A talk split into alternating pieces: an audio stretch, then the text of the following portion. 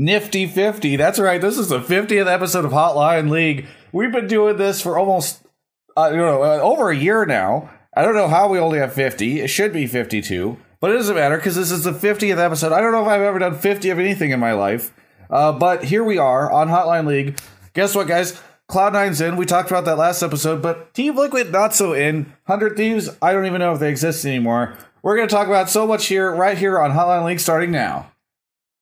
And then this is where a mystery sponsor, uh, like eventually their thing will be here. It's not here. The coolest, the coolest wipe ever. Yeah, yeah, it'll just, and that'll be the sponsor. They are sponsoring this. I can't wait to tell you guys who they are. But we're building the hype. That's what that's what it is these days. You have to you it's you got to build the hype, the mystery. All right, now we're into the show. Uh, Mark is here. Mark, my constant co-host. How's it going, Mark? As much as I try to not be your constant co-host, you refuse to do these without me. Yeah, that's actually true. Mark tried to skip one, and uh, and I didn't let him. Yeah, and that was the one that resulted in me having a battle with the the EU Reddits. Yeah, because I was tired. Yeah, so that was got, that's you got, why. You got any more angry EU comments? Because I think that helped us traffic a little more. So if you can, that was number one on the subreddit. I had two two threats because Raz responded too. Yeah, he just threw you under the bus too. He was just like, "Goodbye, Mark." what? I, he, he just said his thoughts. I don't consider someone having different thoughts throwing someone under the bus. Yeah. Well, uh, regardless, I anyone uh, who disagrees with Travis from now on is being is throwing him under the bus. Yeah, I mean that's how I've always viewed it. Um, if anybody disagrees with you're either you either agree with me or you're my enemy. Um, so that's just a warning to everybody. Uh, we also have Inero here. Inero, who is the newly minted. That's a yikes noise. that was gross. Mark, we're trying to keep the viewers, okay? We're not trying to lose them. Dude, my everyone loves my ASMR video. I get more credit for that than I think anything I've ever done. Wait, you did an ASMR video? Yeah, it's one of those ones that's uh, like a you have to be a big fan to have seen it. Mark, can I introduce Yeah, Inero? lucky. Oh, sure, right. It would just that'd be nice. Inero is here. He's the newly minted. Are you officially the is the title head coach? Yeah, it's it's head coach Golden Guardians. Okay. Well, uh, congratulations on the gig. You certainly got your work cut out for you. Thanks, dude. Um, but Yep. I'm sure you're up to the task. Uh, do you want to talk a little bit about how that all came into place? Because so far, I think we've only seen like a press release. Uh, how it all like came to be? I mean, I wasn't really intending to even come back to coaching. Uh, my whole like opportunity and stuff. Like I was just wanting to focus on actually building out just a completely different subset of things for for esports to kind of help the developmental aspect of things with players. Um, just really honestly happened into this opportunity opening up, which I mean, obviously made contacts with Golden Guardians and I did the consulting work with them. Um, so they had new management come in, they set that whole thing up. I have a lot of respect for for Danon. Danon reached out to me and basically just you know the offer was there. I was able to to basically do pretty much what I wanted to do outside of all of this anyways, while being a part of the team, while coaching. Just like exactly what I wanted overall. Like if I could keep coaching, do all of this stuff, and have great management, that's what would keep me in esports. And like was super lucky that that actually opened up. So, Nice. Was- so, what was was the really opportunity? Because it was it was really vague when you left Echo Fox. What it was? Can you tell us more, like anything more about it? There's nothing like super specific. It was legitimately just looking to actually do independent um, stuff to help the actual developmental part of like academy players and league because I feel like that system is really really awful at the moment. Just like overall, I wanted to help with that, and I was going to do stuff outside of league. I was going to go back to my like lighting gig with stuff where I used to do like um, like live lighting and sound production stuff before I got into esports. I was going to work in that while doing the developmental stuff for league on the side. And then if things like opened up in esports overall, then I would look to go into that. You want to go into lighting, but you come to our show with the yellow Yeah. light. Yeah, I what, mean, what a resume! Not just any lighting, Mark, but Come on, live man. lighting, and he's on a live I do lighting show. with other people's money that they buy the lights for. I'm Okay. not buying my own lights. Well, I would just say right now your resume looks pretty poor. Uh, I can understand why you went back to coaching because I don't. Yeah, I, yeah, don't you want this hellish Come on, dude. inferno like I have behind me? yeah, I mean, if only yeah. would be nice. Very good. Well, uh, we are uh, we're here with Inero, and we are in between group stage and quarters, uh, which is pretty hype. Uh, Worlds has been enjoyable to say the least, and we were lucky enough to do one in the middle quarter or in the middle of groups. Uh, since then, we now know that Team Liquid is out, Hundred T is out. Lots to talk about there. Uh, Fnatic and G two are in. LMS is out. LMS is out. Uh, all of LPL is in. Uh, two LCK in. So we know the groups, or not not the groups, but the uh, the draws for quarters. Uh, and there's a whole lot of stuff. Obviously, there's a lot of conversation buzzing around about Hundred Thieves right now, and uh, how much Yeah. everyone hates Nadeshot. Uh, not true, but uh, I, there's that. How much do you hate Hundred Thieves? Yeah, yeah. We Let's all talk about our and personal. let's let's remember by the way that according to reddit and twitter uh, and everyone we were the og 100t haters okay so everybody coming in now like fucking we were we were here before you all right on the 100 That's what I, I want to say is like, why are you upset now? You know, like you didn't see this coming even before they qualify for Worlds when you and I started this, Travis. yeah we we've been warning people and nobody had listened. Now admittedly we also said cloud9 wasn't going to get out of groups but just ignore that part. We were right about the 100t I'm from NA. I can only analyze bad play. yeah I can't tell you if someone's good. I can only tell you if they're bad. Yeah, exactly. We're experts in that. Um, I don't know what else has happened. Is there anything else that we want to talk about? Uh, There's the specific quarterfinal matchups. There's uh, the overall like group stage, not just like the, the the teams that got out or didn't get out, but also like what do you think of the format because they compressed it down from like two two weeks, four days on, three days off, or whatever it was, into just eight straight days. Yep. Uh, there's, there's all that stuff to talk We about We didn't too. really talk about last time about the uh, how the broadcast has been and if people like the way that's been all set up. Um, so yeah, quite a few things to talk about on the show. Pretty excited about it.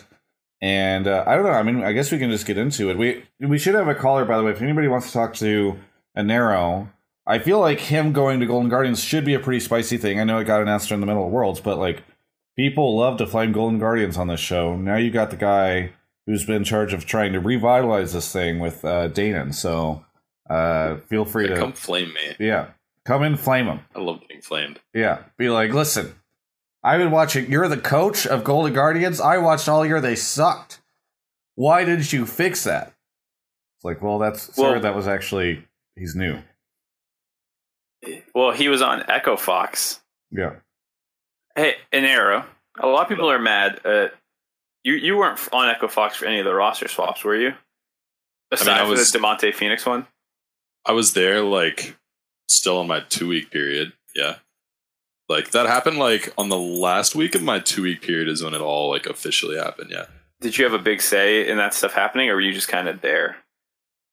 I mean, I get asked my opinion on it and whether I think Right, things right. would be like improved or not, but it's not like I'm the guy who's like, this is what we're doing. Because at that point, I was just doing like assistant coach role pretty much to kind of see everything out. Okay. Did you But- feel like Echo Fox's roster moves on a scale of hundred thieves roster moves? Where did the Echo Fox ones land? Were they worse than it, better than it, substantially better, substantially worse? I think that, think? I think the Echo Fox move was like a good one for long term, and I know that was their goal overall. Really, I didn't think it was. Uh, obviously, the way it happened, I guess, in creating drama, yeah, it created a lot of drama for them just because of what what happened with it. Um, but I mean, at least they were changing to look to improve. Like I could understand the change. Can't really say from the Hundred Thieves side that putting in Rikara over Cody was a doing this to improve for the long term. To be honest, Hmm. but I don't know. Maybe Rikara is just stomping people in scrims, and then he was just way better. Obviously, don't know that, but it doesn't really look like it. yeah. Let's let's wait for the call because I've heard a, a little bit of rumors, but um, we can we can wait for. I'm sure somebody's going to call in about it. So, Mark, do you want to explain how the call stuff works? Yeah, So I'm spamming Twitch chat right now with the Discord that you're going to want to join up at. When you get to the Discord, there's going to be subtopics and pleb topics uh, if you're a sub or not. Uh, you're going to post your topic in there. Make sure to join either pleb calls or sub calls or pleb calls too, so that if I like your topic, I can actually pull you from that channel to the waiting room.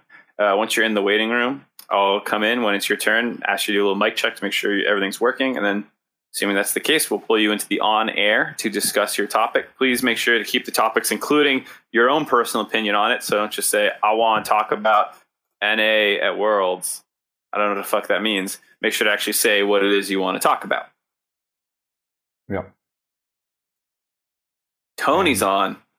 Tony's in chat. Tony's in chat. People are respamming TSM6. Uh, you, if you are a sub, by the way, you can sync your sub with Discord, and that gives you access to the sub chat channel. You can put your your topic or your question or your thought in there, and that will give you a little bit of an advantage. Uh, not a huge one, but a little bit of an advantage over some of the other folks. It's just sort of our way of thanking the subs, of which Mark gets no part of. Um, we should be. Are you grabbing people now, Mark? Oh, he is. Huh. Oh, Nice I saw your laggy I saw your mouth moving, so I was kind of confused. Mark, What? are you ready? What? Are you pulling And people? Travis like lagged out Hello? Travis is just a fucking monkey. Am I all over the lagging? place. You're fine now. You're Okay. fine now. But you is, just is your brain died. lagging? I can't tell if it's the internet or your brain. I looked at the screen and I saw your mouth moving in in Skype, as if you were saying something, but I didn't see you saying anything. I think your Discord connection's a little poopy. Yeah, that's actually probably pretty true because it's always orange here because I think the server's really far away or something. So, um, uh, anyway, do you want to start pulling people?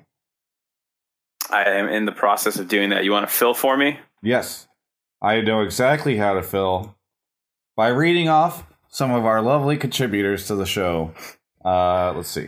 What do we got? What do we got here? What do we got? So, uh, thank you to Sandman301 for Prime two months, Sipno 500 bits, and Trepid90, uh, Spis SP6 Fire, Yowasa, Wa War for You, Bunbeat, Jordan with the Twitch Prime for 10 months in a row, Rafa NA, uh, Eldorel reset for two months, uh, Rush Come Home Bible Thump reset for 11 months, coming up on 12 months, Rush Come Home, and maybe he will if you hit 12 months.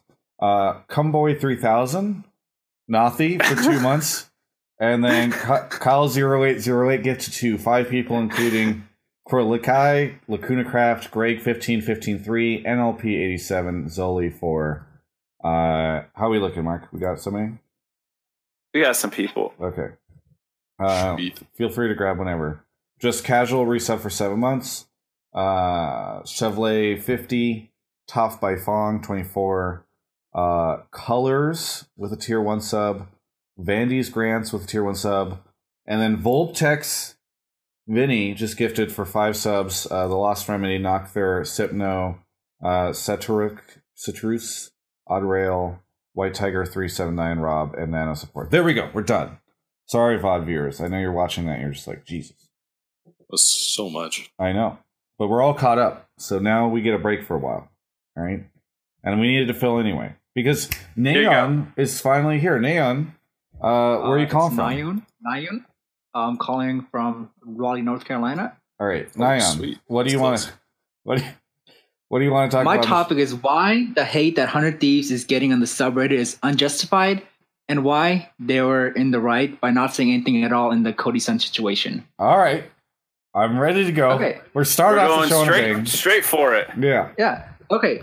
No matter what Hundred Thieves says in any of their statements, they're gonna get backlash, and if and even if they expose Cody Sun, they'll be un- like the players won't trust them anymore because they're exposing a fellow player. So I think by not responding and not saying anything in the topic, they are doing the right thing.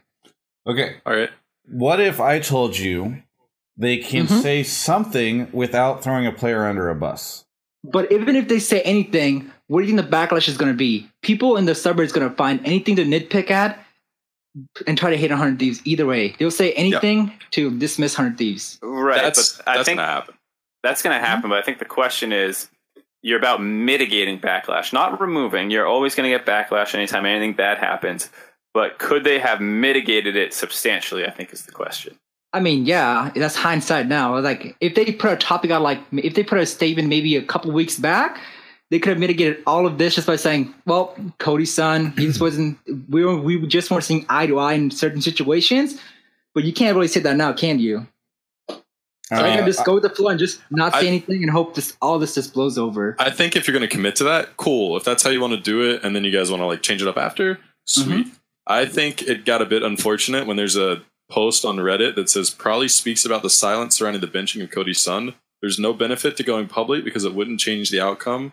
It would See- only be airing dirty laundry. The problem See, with I that think that implies hmm? if you're not going to say anything, then don't say anything. When See, you I think it would have been better if you just said actually nothing at all. Yeah, well, that's what I'm By saying. Him, by If him wanna- saying that, he just Yes. exposed that Cody Sun was probably toxic. And he probably Yep. says he probably just said mess, messed up shit. Right, exactly. So what I'm saying is if they want to do that, then they need to commit to that. Their whole staff needs to commit to that. And you don't say anything. You don't even say that you don't want to say nothing. Mhm. You don't do that because that immediately says that when he's especially mentioning dirty laundry, okay, now there's something. Now the community is definitely going to go on that stuff and look for anything to get mad about. So if they want to commit to that, they should commit to that completely and their staff needs to be behind it. As soon as someone slips up like this, which is usually why you make a statement because someone's going to slip up and say something like randomly that implies that something else is bad there, you need to be on point with that. And I mean, I think they just messed up around it. Like Nadeshot talked about it a bit, um, about how they need to get better with communication, stuff like that. Uh, but I think this thing that ended up on Reddit about uh, they saying they don't want to say it because of dirty laundry is a bit XD considering everything um, that's happened around it right now. They might as well have just said something now. Like it's pretty bad. I think the best thing to, to do now is just wait, maybe maybe just wait one week and then respond to all the hate. Because if they Why wait respond now, one this is gonna get more backlash. If you wait Hmm. one week, you just let it fester for a bit and then you reignite it, I mean, and it's gonna start back up again. I mean, a week later, like look at the Echo Fox situation. Like, Yeah. You see, you saw all the hate they got when they first released Echo, uh, Altec, and Fenix. But Mhm. a couple weeks later, uh, the haters mostly just died down. Maybe there's just like a couple people hating on Echo Fox now. But that's only because nobody talks about Echo Fox anymore. They're not relevant. Like, No and people it. will remember this whenever they go in next year. Like, the problem is the league community might have like you know it, you move really quickly from topic to topic, but this type of stuff can diminish a brand for the long term, and so you have What, to. what like, I would work say, to re-earn the trust. as an example, just because Reddit is not shitting on me right now doesn't mean I suddenly think EU fans like me. yeah, There's just Yeah, a yeah. new topic to rage about right now.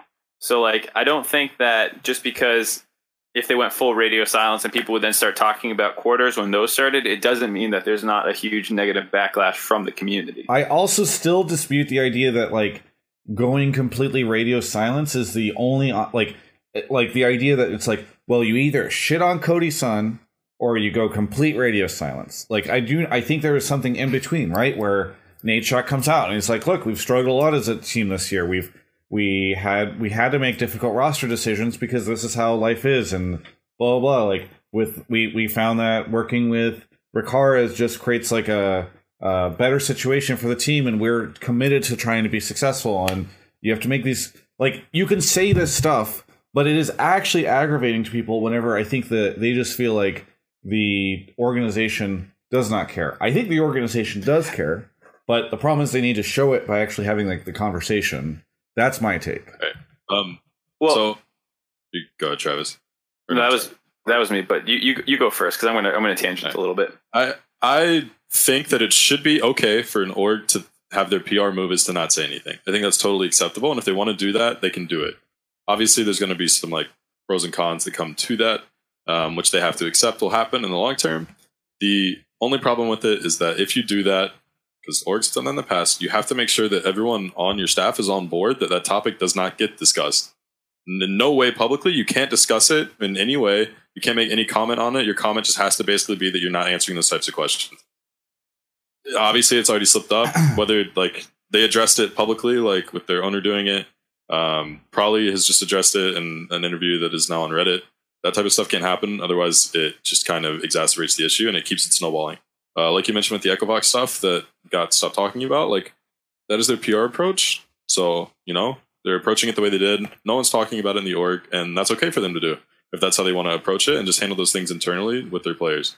Um, only for uh, only unfortunate part here is that Hundred Thieves seems to have that same approach, and then it backfires because people are talking about it that are related to the organization. So it keeps it going Yeah, but constantly. I think, this happens in anything, anything this happens in, like in, in any other like news or sport or anything. People generally just don't talk about this stuff, so it dies out. So if you keep you bringing think- it up, it's going to keep going. You think that Whether hate would have been as uh, much as if they just take took one game off Fnatic or IG? No, I I don't think it would have been as bef- bad. before we if before we Rikara tangent- looked good, they Pr0lly wouldn't have had much. Before we tangent, can I say a couple things? One, like I know we're talking about it now that probably has this interview which came out like yesterday, but all this stuff existed before Pr0lly said anything. So I actually think him saying something like it doesn't really matter. Maybe it ignites a little bit more, but like I I actually think there's a huge problem here before Pr0lly says anything. I disagree with the idea of saying nothing. Um, there was a couple of people who said, "Oh, didn't Pr0lly literally say that in an interview in terms of like talking about Rikara uh, more." I think part of the problem is is that we're we're talking about one issue within the 100T communication conversation, which is the Rikara Cody Sun thing. But I actually think that is a much there's a much broader issue here, right? Which is that they basically had radio silence about everything before Worlds. They put out one episode of the heist, which was like, yeah, people think we're gonna lose, but maybe we're gonna try. But they like didn't have any rallying cry. There was there wasn't anybody out there like holding up the banner. Pr0lly does say that stuff in an interview, but Pr0lly always says it in kind of like an uncomfortable way. You you can tell he's not comfortable being the person to speak about it. I don't know if that's because people are telling him not to talk about it or if he feels like it's beyond him. Um, and then uh, GGL Zento in chat said, sad that even personalities don't understand the nuance of keeping radio silence. There's no nuance in radio silence. It's the opposite. It is like a brute force tactic, which is just say nothing. Nuance comes into play whenever you are actually trying to tell like a narrative. You're trying to explain the stuff and have a conversation without like throwing somebody under the bus. That's where nuance is implied, and it's hard and it's difficult. But your fans will ex- will appreciate it more, and you'll set yourself up for success uh, long term in a better way. I think it's more fair to say that like like like we can disagree with the approach they took for it with their like PR approach, but I definitely think it's like a viable strategy for people just not to comment on things completely. Like I- for my personal opinion, I Yeah. think it's like I guess I if just teams want to do that, there are just negative things that come with that, and if that's what they're choosing, they have to go in understanding that, and that, that's just what it is. Like sometimes there's benefits to people just doing stuff like that. In my opinion, One 'Cause thing people I'll do forget very fast. People will definitely forget super fast if it's not brought up by anyone. one thing I'll say uh, to give uh, Nayon his his credits. I, I think this is completely Nyan? blo- Nyan. God damn it, I'll get it. Twice. Nyan. I just Uh, really is appreciate that- Dion is really he's he's like get my fucking name right. I, I swear, just beat it over my head every time it's wrong. Uh, I think it is completely overblown, though. Like we can debate, you know, whether or not this was the right approach that they did wrong, or if it was the wrong approach at its core. Like those are the two sides I see out of Travis and Inero. But like, no matter what, I think it's fair to say that this is like a massive overreaction. When people are like, you know, you see comments in there that are like, that pretty heavily upvoted that are like, this is the downside of the franchising system is that we're stuck with hundred thieves and shit. And it's like, bro, they're way better than than a lot of orgs are. Even even if they they don't handle their PR as well as you want, like they're still better than a lot of orgs. And like, I think that's where Nadeshot's rant that he did yesterday was attempting, well, like what he was attempting to say, and it came across really bad because everyone just heard him talking about merch and stuff. Mhm. Um, but like, I, I agree with the point that it's like, you know, maybe their their PR is bad, and you don't like their roster moves because they didn't explain it well to the community or justify it well, so it just looks like constant downgrades. I assume they're not all idiots and that they have a reason for this. They just haven't explained it well. Um, and then like you just see how much more successful they were than any of the other new orgs or a lot of existing orgs in their first year. They're they're better org than most orgs in NA, Yeah, as far as I can tell, minus this I PR thing. I So like I think I think I totally get where people are coming from with this PR sucks and you want more clarity. Fair enough. you want more passion out of them. Also, fair enough. It doesn't feel like you don't you don't feel the passion out of them, but like as a, as an actual org, they're, they're better. I really think that the reason that people in esports feel more annoyed with it, and especially like people that are closer to it, is because this as an industry right now is still like so young that the players and everything themselves are so much closer to the community than anything in traditional sports are. So it's really easy for traditional sports orgs to just like have a no comment approach towards it and just be completely like radio silent on it. And it's just kind of like normal. And in esports, everything's been so open about stuff that people kind of expect it, even though it wouldn't shock me if teams and organizations start moving more towards that approach as things get bigger.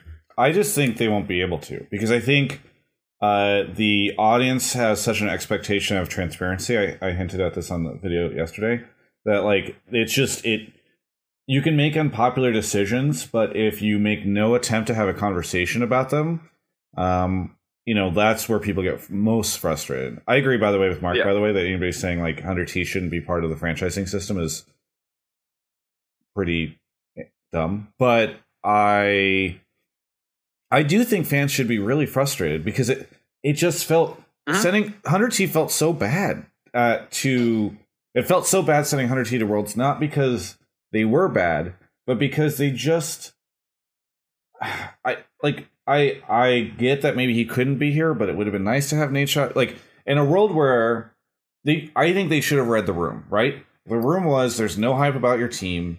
People don't believe in you. They don't think you should go, and you should try to do something about that. And when you instead of doing something about it, you just stack on like no conversation about the Cody Sun thing.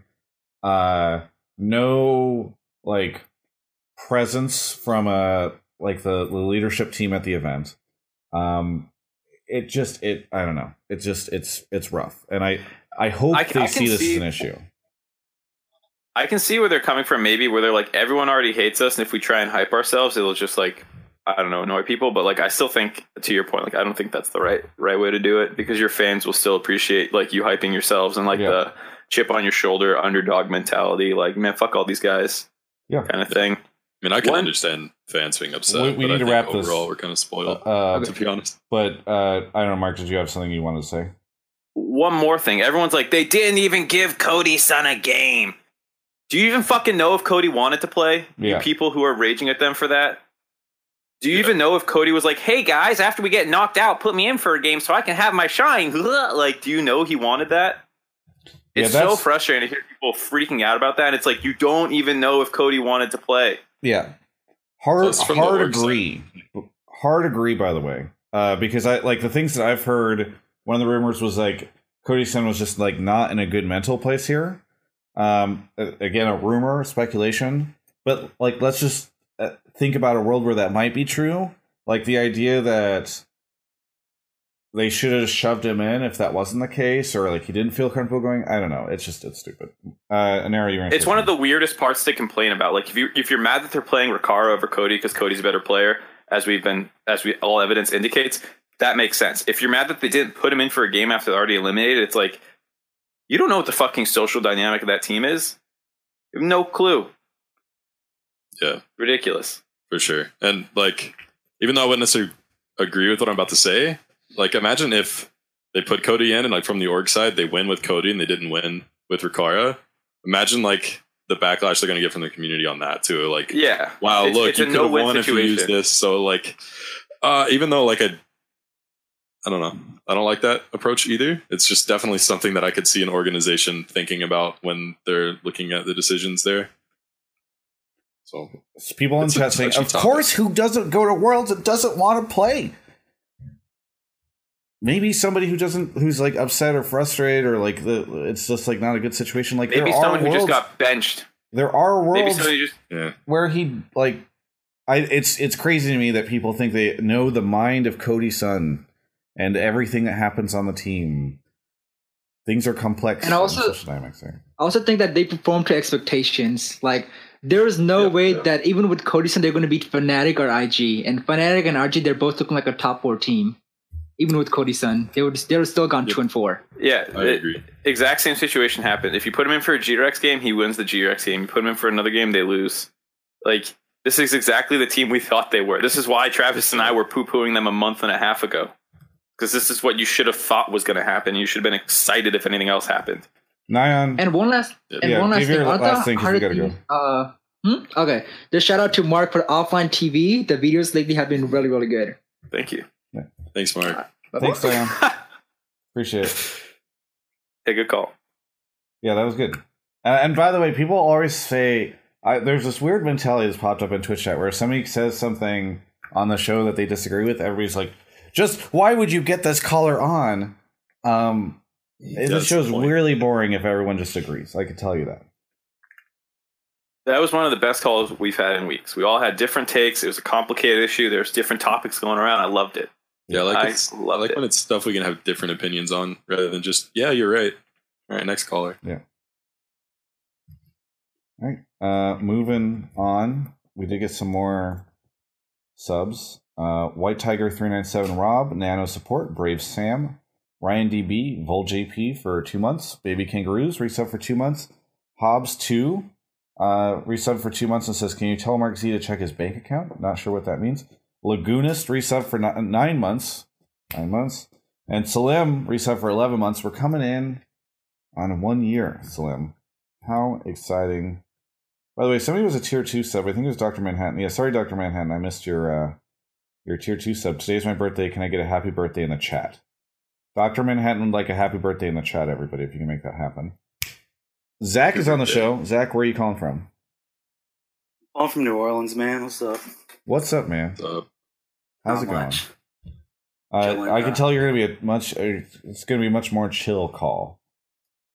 Yeah. so uh, basically, I think that like playing other games rather than League, even at like major tournaments, still pretty beneficial for the people playing. Basically, so you don't get burned out. I mean, like I'm a petroleum engineer, so like I design products for like drilling way down underground, and like whenever I'm designing for like say if I put in like a 15 hour day, it's like I get super hard mental block and just can't really work as efficiently as normal as opposed to like spreading it out and taking a dose at a time. I mean, I understand that these players are like, you know, that's their job to play. So I mean, if they treat it like a job, I think it's it's fine if they play other games just to like get their mind off a league for a little bit, do a little R and R so they can, you know, perform at their best. Yep, I But- agree with you. I think people are insane for wanting players to do so so much more. Like they they think that basically it should just be like forced labor. Like we have to sit here and play the game for 24 hours the entire day, and that's going to make us better. That is such a bullshit approach, and it's so ignorant to think that that's what's like holding NA or like other regions back just because Koreans do it. Just because that culture and that's how they approach it, and that's what they've like grown up doing. Like suddenly that's meant to be the best thing. I think that is just so wrong. Traditional sports doesn't do that at all. The practice is just actually efficient. Um, the problem with regions that are struggling is that the practice isn't very efficient. Sure, grinding can help some players, some people that are able to do that, but it is not everyone. You definitely need to be able to do some other stuff, or your mental is screwed. You're too focused on the game all the time. You have no way to ever de stress, and stress ruins you as a player. That's the whole reason people choke when they're on stage because they get too stressed. It's actually insane that people think But in Players should be Inero and Zach, they're just playing a video game. It's not real work, right? Zach, like you're a petroleum engineer. That's a real thing. Like these guys just get to around, sit around and play video games. That's not real. That's what that's what I've Look, I've man. heard on Reddit and Twitter and stuff at least.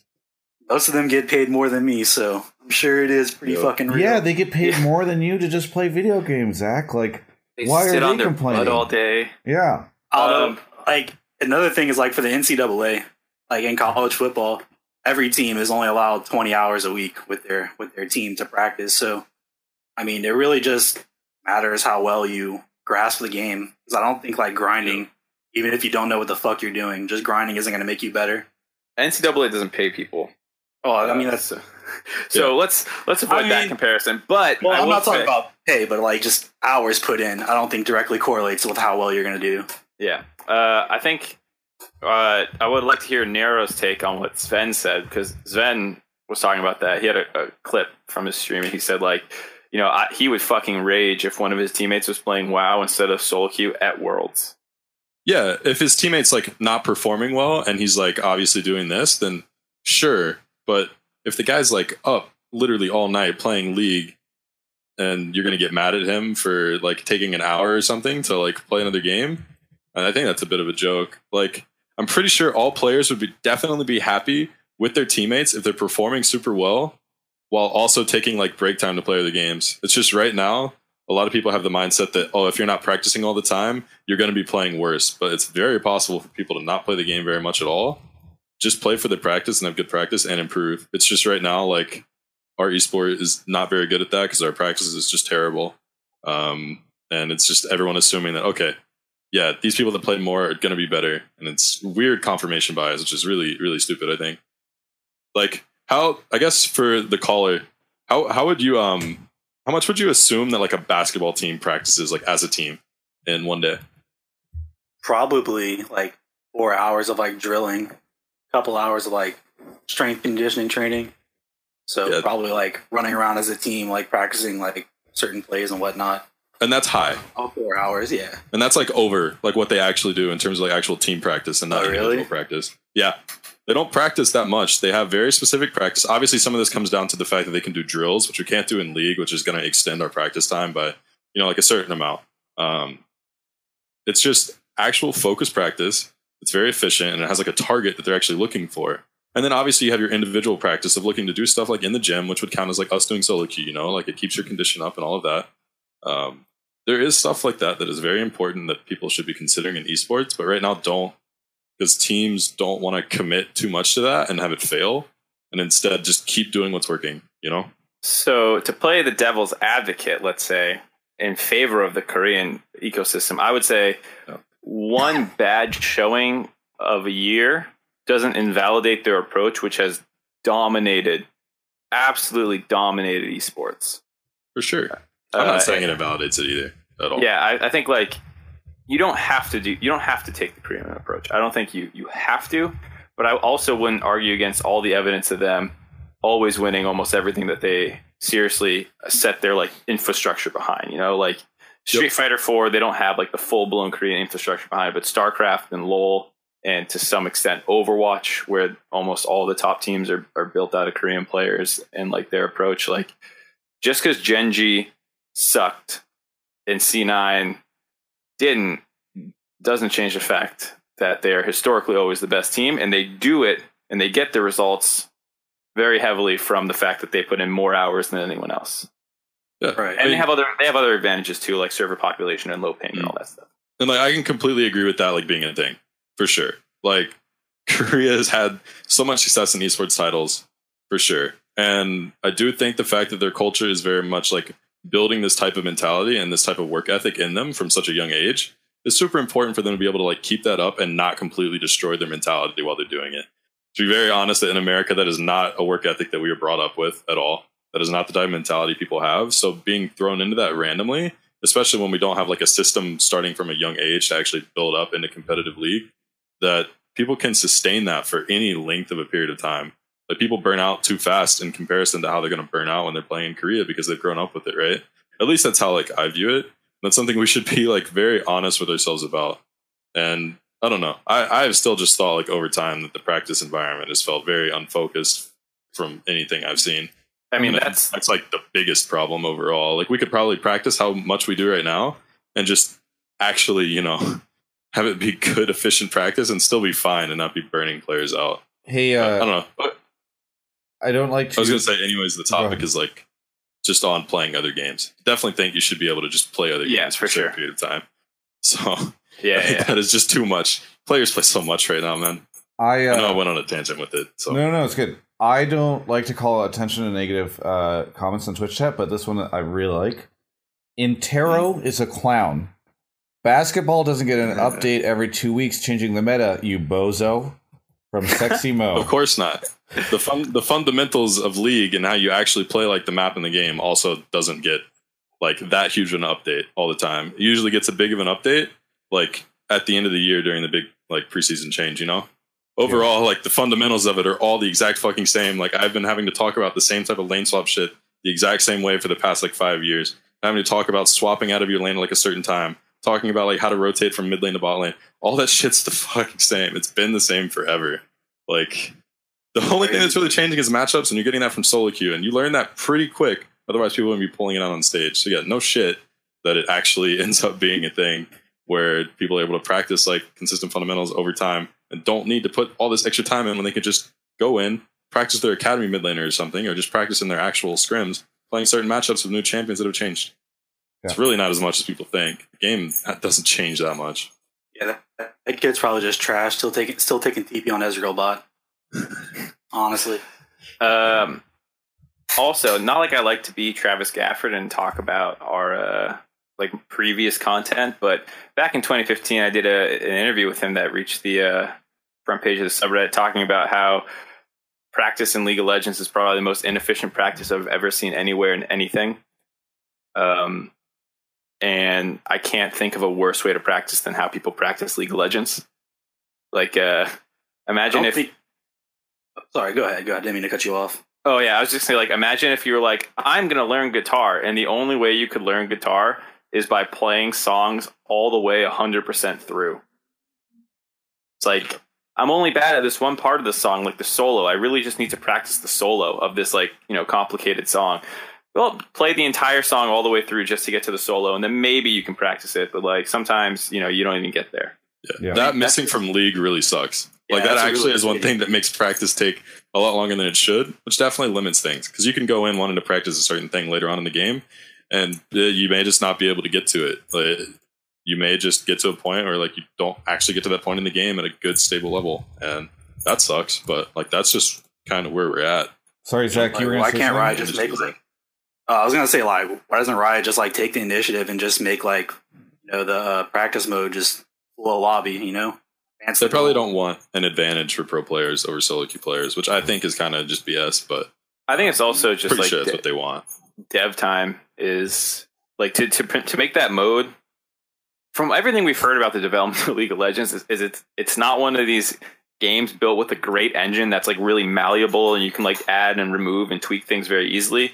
It sounds pretty tough to work with. Uh, and so to make this mode where like you could take practice tool, make it even more powerful, and then make it so ten people can load into practice tool, um, sounds like it's it's just a, a huge burden on them to like satisfy their pro player base, which is like for the most part still pretty fun to watch. You know, like I think from their perspective, the the upside versus cost is probably not quite right there. Yeah. And all of this stuff, by the way, with like slowing down efficiency, it still doesn't change the fact that like Korea has the same stuff we do, and they still beat Yeah, us. exactly. China does the same, and still beat us. So like that isn't why like we're losing, but that definitely like slows down actually making like the practice more efficient and just is more of a buff to people grinding longer times for sure. Danon says, "Yeah, but the guitar Yeah, guitar cards don't change every two weeks." no, but you have to say in the SpongeBob voice. what? how- Let's see. How do you? You know, you stick your, your hands in your hair. Like, yeah, but the guitar chords don't. That voice. Oh yeah. Oh yeah, Maximus Payne had like a comment like asking if coaches figure out a way to create drills or simulations. Uh, not in practice tool, but yeah, in scrims for certain types of things. But it's usually early game focus. Yeah. You really can't do much outside of early game focus unless you know you have an academy team willing to just waste like 20 minutes of their time to get to win Barons up and have Yeah. a certain gold lead. But that's pretty uh, Hey. unrealistic and Mm. still waste 20 minutes of time. We've done. It's we're an hour in. We've only done two calls. So, uh, Zach, thank you so much. Is there anything you want to say at the end here? yeah, fuck a freak of freaks. C9's winning worlds. Peace. Whoa! It's lit. Okay. okay. That's that's. I can respect it. He It was so number chill in the Let's beginning. go. He's like, "Hey man, how's it going from New Orleans?" And at the end, he's like, "Yep." Um. saving the energy, you know. Yeah. Yeah. Exactly. Um. All Are we right. doing a mystery sponsor? Are we Oh yes. plugging away? I would. I would be remiss to think about uh, skipping or forgetting our mystery sponsor. That's right. The show is sponsored by a mystery sponsor. I'm excited to tell you guys all about them in the near future. Let's see if I can get the, uh, the hashtag up. Hang on, where are we? Hang on, where? Where? It's uh, there we go.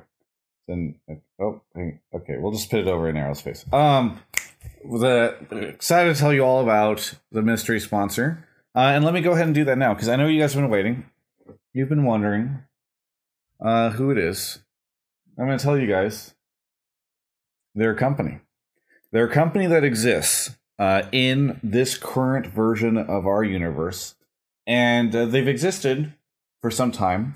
Uh, they do They've existed in past universes. yeah, and other in adjacent universes in parallel uh, realities.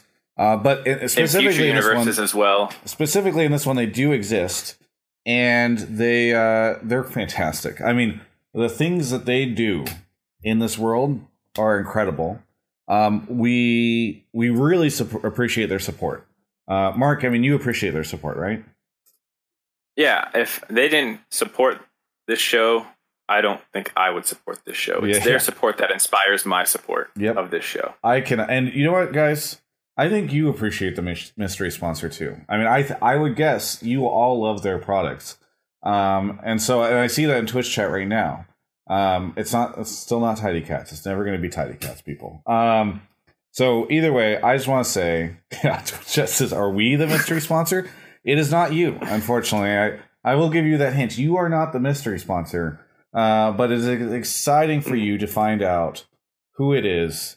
Uh, it's not Fortnite either.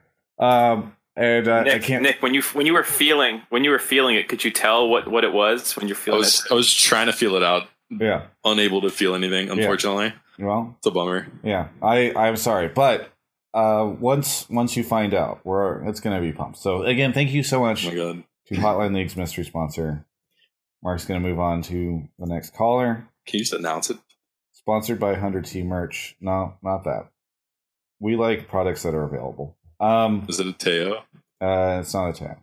I'm not playing this game. Um, Okay. By the way, that weird dude earlier, that weird dude 25 specifically, not weird dude 1 through 24, but 25, gifted 10 subs in the chat uh, to bring up their total to 15. No, no Pone, Dark Vortexes, Nagoli 101, Sevas, Jackpot 7707, Krenith, Babom Bob, Crazy Iron, and uh, D- Dr. Ryan 88, as well as uh, VZTS3V. Thank you, that weird dude 25. Your gifts are appreciated. Dragon Mancers is returning to the show. Uh, You've been here before, right, Dragon Mancers? Yeah, I have. It's been a while. Yeah, I, I feel like it has been. Remind me where you're from. I'm from Dallas. Dallas, Texas. All right. And what do you want to talk about on the show tonight? I want to talk about how uh, the desk brought up that NA needs to find their own strengths because China has a larger player base and Korea has uh, past infrastructure that they've set up for esports. Now, those are like super big advantages that NA needs to come uh, overcome through their own weird uh, strengths, and how that shouldn't be shouldn't uh, result in these huge discrepancies with Uh, our international performance. Dragon Masters, do you remember who said that point? Uh, not really, honestly. I believe I don't know who stole it, but that's my goddamn point. Ooh, I I, don't know. remember if you guys, talking about it, but I don't remember who brought it up. I, it's probably Jet stealing my points. That's what he does. That's what I hear. I hear Jet steals. I hear this consistently that Jet takes other people's stuff and makes it his own. All right. I, in case it was actually leads to people bandwagon yeah, I don't think he actually does that. But Jet's stats are are those his stats or does or do they come from the stat team? No, those are those are his stats. Sometimes the stats team helps him, but a lot of them he finds himself. Is his real name even Jet or did he take that too? Name's Josh, technically. Well, see, there you go. Uh, Uh, anyway, this seems like such a yeah Inero and Mark thing, so I'm excited to hear what they have to say. Well, so like I I remember I think Inero was on the call when I like had my whole rant about it, where I was like, instead of saying, "Oh man, NA lost, why'd we lose?" Be like, "Why would you expect NA to win?" That was like the whole thing, and I had that whole rant on Hotline League like I think two months ago about it. And now they're using it on the analyst desk without me knowing. Stole my rant. Yeah. Yeah, uh, we've been tying a lot to regular sports pretty frequently this episode. I just want to bring it back to that again for this point because uh, basically f- football, soccer is one of the most universal sports throughout the world, and yet we see smaller countries all the time competing heavily in international tournaments, despite maybe both of those disadvantages existing in that as well. Yeah, I mean, there's good players everywhere. You always have enough good players where you live, most likely. It's just how good practice is and how many of those good players are playing together. I think the Yeah, fact that NA can't produce a team that can be competitive at Worlds is kind of like a BS approach, and it's like a cop out for people to, you know, just avoid the reality of what's actually the problem. Like, there's good players here, man. Licorice popped up, rookie doing insanely well. Dardox insanely good, an A player as well. Like, it, I, I don't know, man. It, it feels like it's, re- it's really easy to have a pretty pretty sick team if it gets put together. Pretty easy to have a team that would probably compete internationally. I don't know. I think it's definitely possible. It's just uh, other issues holding us back. Uh, do you think Team Liquid should have performed better? I I think Team Liquid performed about where they should be. Like I, I said in that interview that it was like definitely possible for them to get out. And I mean they were right on the edge of getting out. I didn't expect too much from them. Even if they got out of groups, they're gonna like die off after that, I think. Like individual talent wise, I don't feel like their team is necessarily stacked. Like their laning isn't amazing. Their bot lane is really good. The team play is eh, but mm, can't really fault them too much when the system they're learning from in NA. Like a lot of teams have a lot of same issues. That I think they performed about where they should, and I'm not really like too disappointed in them as much as I am like the region as a whole. Mm-hmm. Uh, to get back to Dragonmancer's point, it's it's not the idea that NA can't compete. It's just the idea that like we are the odds are against us. I think it is appropriate to think of ourselves as underdogs, uh, and how you overcome that is the question. The point about like soccer, football, um, those smaller countries that compete. I actually don't know FIFA that well. Do they actually get nearly as far as like the European countries and, and huge Latin American countries that actually like love it? I actually don't know. I was more thinking of European countries versus sort of like the US's Latin American countries because there is pretty big uh, population differences between, say, the smaller European countries and uh, Latin American countries. Right. I think this is me talking out my ass because I actually don't know that scene that well, but from what I know, the biggest leagues in the entire world are in Europe. Right? So they probably have the best infrastructure in Europe. Yeah, that's what that's what was more pointing towards the player base issue because the pro scene is such a small section of the entire player base that you're going to have strong enough individual players to fit into that. You just have to find them. Yeah, I think it's it's the idea though that like how important is infrastructure in Europe? You basically grow up playing one sport. You grow Yeah. up playing soccer, and you have club level, and there's all this stuff to push you forward. And like every child who is athletic probably has played soccer at some point, and if they're good, they they get funneled up, and people are scouting from like moment one. Who's that fucking kid? Even like Freddie Adu, right? Like wasn't he like 15 or 16 like when he started like going for the US Olympic team or something like you know in pro sports there's so much put into trying to find and develop talent um, that that's I, that's how I believe you see these kind of probably population issues o- over over like conquered is because it's so good at finding and identifying talent and getting them up there in Yeah. NA you know for League of Legends if there's a good solo queue player like how do we really cultivate that guy maybe now with scouting grounds it's starting to happen with academy but like before that it wasn't very much Yeah, like Europe Nice. has had like national leagues and stuff for a good while. I think that's been like super beneficial for them as a whole. And the fact that they had Turkey um, as like a close wild card region, and then um, the Russian league as well.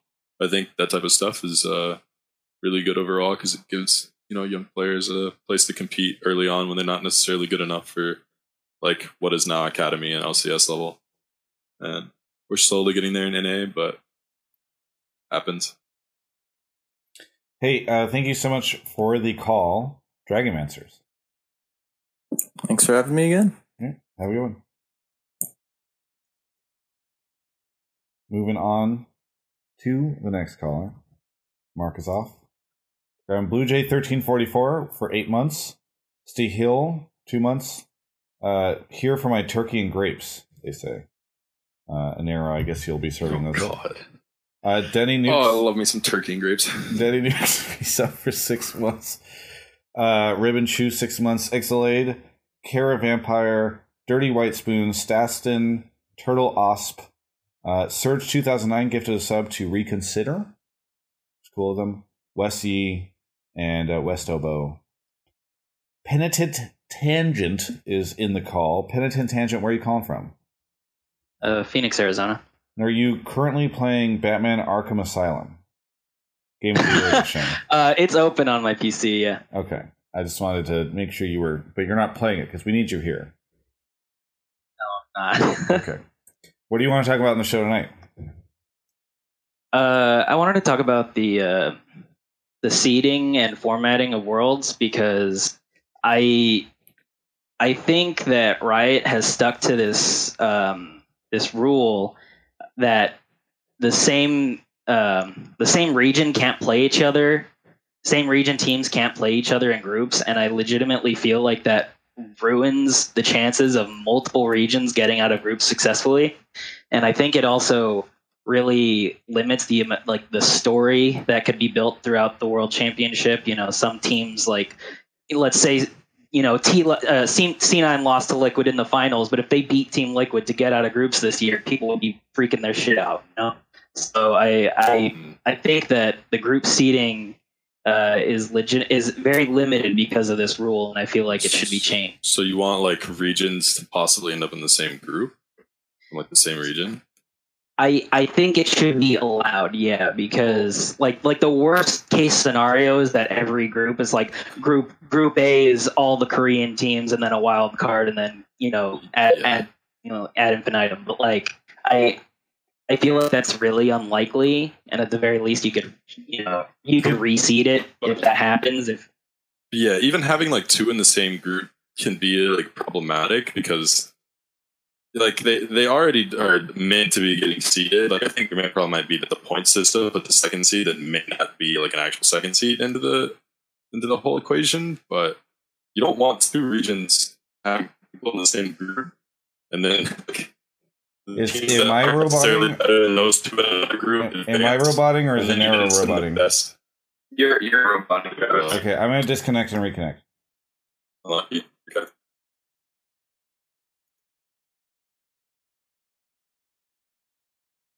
Are we robots, Travis? No, no, that fixed it. Okay, sorry. Continue, Inero. All right, cool. Um, so like, I really think that having two people in the same group that are from the same region, just kind of randomly like that, really opens you up to the issue of you're not sending the best teams forward to the whole um, like bracket phase. Instead, you're possibly sending a team that's not better than another team in another bracket randomly. That that team just got screwed out because you know they were in the same group as other people from their region, even though they might actually be better. Uh, I think that's pretty bad, and that's a definite outcome that can happen. Would definitely rather avoid that from ever happening. Yeah, I think uh, I am willing to entertain the idea that the groups of worlds could easily be Okay, improved. I have to leave again and rejoin.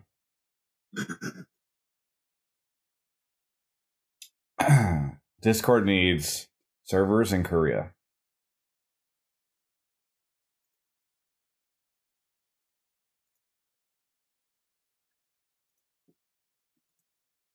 I'm wondering. Oh, we're still stuck at authenticating. Hello? Oh, oh, there's no route. We're stuck. We're going through connecting. Oh, I'm back. Oh, still roboting. Discord doesn't have any. Well, I don't know. I don't know what's going on here. Discord's choking. Extreme too high. Hmm. I'm gonna restart Uh, Discord, everybody. I'm gonna restart. Yes. Yeah. Mark,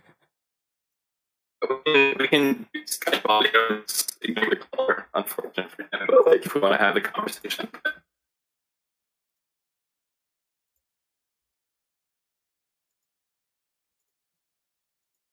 okay, I unmuted Skype. Can Yeah. you guys unmute it? Okay, yeah. Go ahead and finish the conversation. Hopefully, it fixes in the meantime. You sound fucking terrible on Skype, dude. Oh, it's not using You're my so microphone. loud. Sorry, hang, hang on. Oh, Travis. It's Also, Inero, you need to mute on a Discord. Discord. All right. Well, I will see you later, caller. Is this We'll be better? back. Hello. Hi. Hello? Hi, can you hear me? Is this good now? Yeah, Yeah, you're can you're you. better. Okay. All right. All Con- right. continue on, Mark. Uh, so what I was saying was, I'm willing to agree with the caller that there's probably some improvements to make to the world's uh, group stage. I just don't agree with uh, the approach that he took. I really don't Yeah. think you wa- want to stick multiple teams in a in a group if you have four groups. Now, if you change the amount of groups you have, and it ends up like if you have two groups, I'd be more okay with it. Yeah, I can agree with that. Um, I I think the approach that he wants to change it up is bad, but overall, like I feel like the main problem is the point system. The point system is pretty bad to send someone to worlds. Uh, Travis, you're I fixed it. okay. No, you didn't. was I not so did. bad. I No, you, no, we are echoing through your heads. Ah, Oh wait, no, wait, wait. Who's it coming from? It's not for Holy me because I crap. hear it. Okay, it's not from you. It's it's from Travis. oh, Travis. It's coming. It's from coming on Discord. Yeah, it's literally just Discord. I, Travis, I reconnect. I reconnected to Discord. I'm back. Okay, everybody, let's go back to Discord. We're back, back, back in here now. Oh man, this production value is nuts. Hey guys, I just want you to know that like the reason that this show is so bad is because we're trying to keep it authentic to esports. The reason the Maybe show's so bad is because I'm in a hotel room in Korea, and Discord evidently doesn't have great connections in Korea. No, it's because we're dedicated to the authentic esports experience. Uh, this will be the last. Do you have any episode from Korea, exploding? so- Do you have any exploding hand warmers we can use too? Yeah, I'll try to. Okay, sorry. Bring it back on topic. You don't like the Right. format change that Penitent Tangent is proposing. I think it's amazing because I love the idea of sticking a wild card in with three Korean uh, teams. That sounds like a fucking hilarious Yeah. group. That sounds lit. Yeah, yeah. Let's go. Go. Let's just they're just like oh Um, since someone like kind of took my take on the points thing and like a weird tangent that is like completely off, saying that like Vitality shouldn't have gone to Worlds then, or that's what I think. Um, I think the points thing should be changed. So it's guaranteed that our second seed is like the second best team in an A, or maybe like the point system puts you actually at the end of Gauntlet or whatever, and whoever the top two teams are going, I, I don't know. So something different, some different type of system. I think the points thing is uh, a bit of a yikes. Yeah, I think it's uh, it definitely needs some looking at. It can it can give you advantages, but it does feel a little bad. I think like if you didn't have the point system, then you have Griffin and KT, and then whoever wins the gauntlet, which might still be um, uh, Gen.G, which would suck, but like whatever. And then like you wouldn't have 100 Thieves, you would have had C9 as the second seed, which I think we have a caller talking about this later. The the value of play-ins, but we'll skip that for now. Uh, it might actually be better for C9 that they didn't get the second seed here. Penitent Uh, Tangent. Do you you get- have Penitent Tangent? Do you have any anything that you would add or say? I mean, I know you're probably running short on time. I did want to talk about like how best of ones also suck, but you know that's not even a hot debate. Everyone The hates classic. it, but so. But yeah, so I, I don't want to hold you guys up too long. So Okay. Oh, good. Sorry, guys, about the camera thing. I don't know why that's happening. Um. Oh yeah, Well. Okay. Thank you so much, Penitent Okay. Tangent. yeah, thanks for having me. I guess while we Oh, like we're wait for back. the next one, I think what would probably be cool with the points thing is they seed you into the gauntlet as like if you have the highest amount of points, you're the number one team in the gauntlet, and it guarantees that you go to worlds if you're number one on points. Um, but it's not guaranteed your second seed. Whoever gets to the top of the gauntlet plays you in a best of five, and the winner goes to second seed. Loser goes to uh, third seed. That'd probably be pretty good. So then at least you're like forced to go through play-ins. Oh yeah, that'd be than cool. the team that went through gauntlet that could possibly be better. That'd be cool.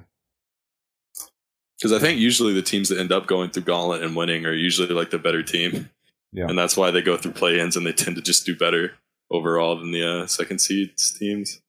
KRC twenty five is here. KRC, I think you've been here before. yeah, they did pretty good. Yes, yes, I was here two weeks ago. I called in about uh, Fnatic and their matches against IG in that group. Yeah, what did you say? Remind me. So I was the one who said that uh, Fnatic was going to get through that group really easily because I thought that uh, Fnatic's lanes were all superior to anything that IG could put up. Um, call back to say that I don't. Th- I think I was um, not entirely hundred percent right.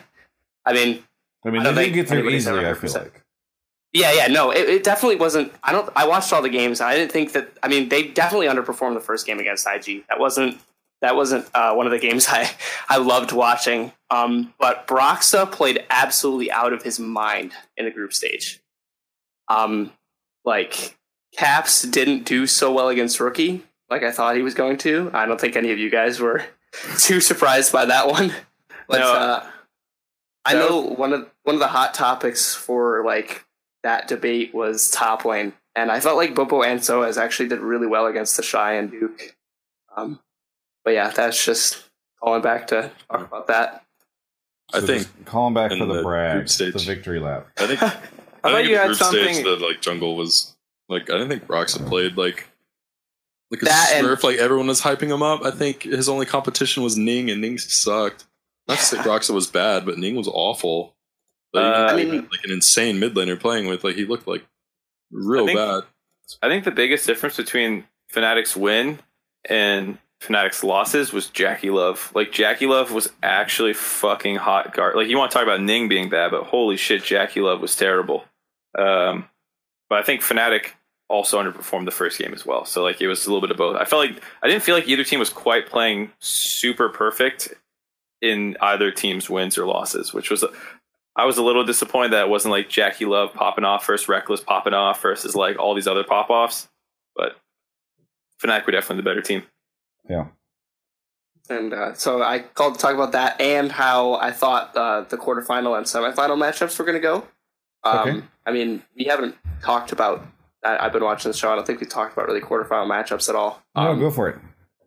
and I, I just so I wasn't going to touch on the the right side of the bracket just because it's like a whole different topic. But I mean, we get, I guess we can segue into that. But Yeah, I just think that um, Fnatic versus EDG, uh, like they're uh, obviously they're different teams than three years ago when they played, but that was a quick 3-0. and I think it's going to be almost similar because if Team Liquid, albeit they did look really good on their group stage day, I thought they played a lot better than they did in the first four days.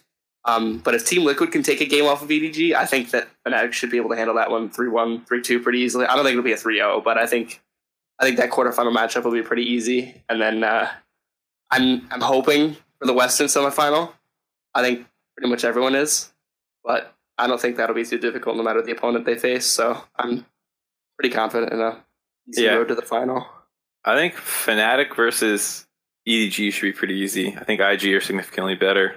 Um, and even if they weren't playing like completely up to par, if JackeyLove and Ning weren't playing great, but either way, I, I still think IG's way better than EDG, so they should be able to to win that one. And Inero, how do you feel about Afreeca versus C9 and like overall thoughts on Afreeca? Um, yeah. So when watching like Afreeca's games, uh, I was talking actually like uh, I just like had to record a show with like Thorn and them talking about this stuff too. Uh, Leak it all here. yeah, the the Afreeca stuff, the way they were playing around one through one, and they should have been able to get leads and like break tier two turrets, really didn't look that clean. They were really slow about actually setting up that process. And when they when when they like ran into stuff, it was the other team generally engaging on them when they were just taking too long to actually get set up and make advantages off of this, rather than them actually like making these clear advantages and winning the games themselves. So it didn't really look that clean, and I wasn't too super impressed by it. Um, I think it'll actually be a pretty hype matchup. Just looking at like Kiin in the top lane and Jensen in mid playing versus, uh, or obviously Kuro and Licorice top Licorice. lane Yeah. playing versus Kiin, and then um, Jensen playing versus Kuro. I actually think those matchups will be super hype, and that'll kind of decide everything. I think it's possible that C9 can win. I don't think it's like super likely, but it's like it's probably their best chance of all the people they could have ended up playing against as first seeds to go through for sure. So I'm happy they got stuck with that since it might mean a uh, you know Western semifinal. Only problem is I think their bot lane is pretty hard doomed and if Afreeca can punish that really well, then I think it's pretty over.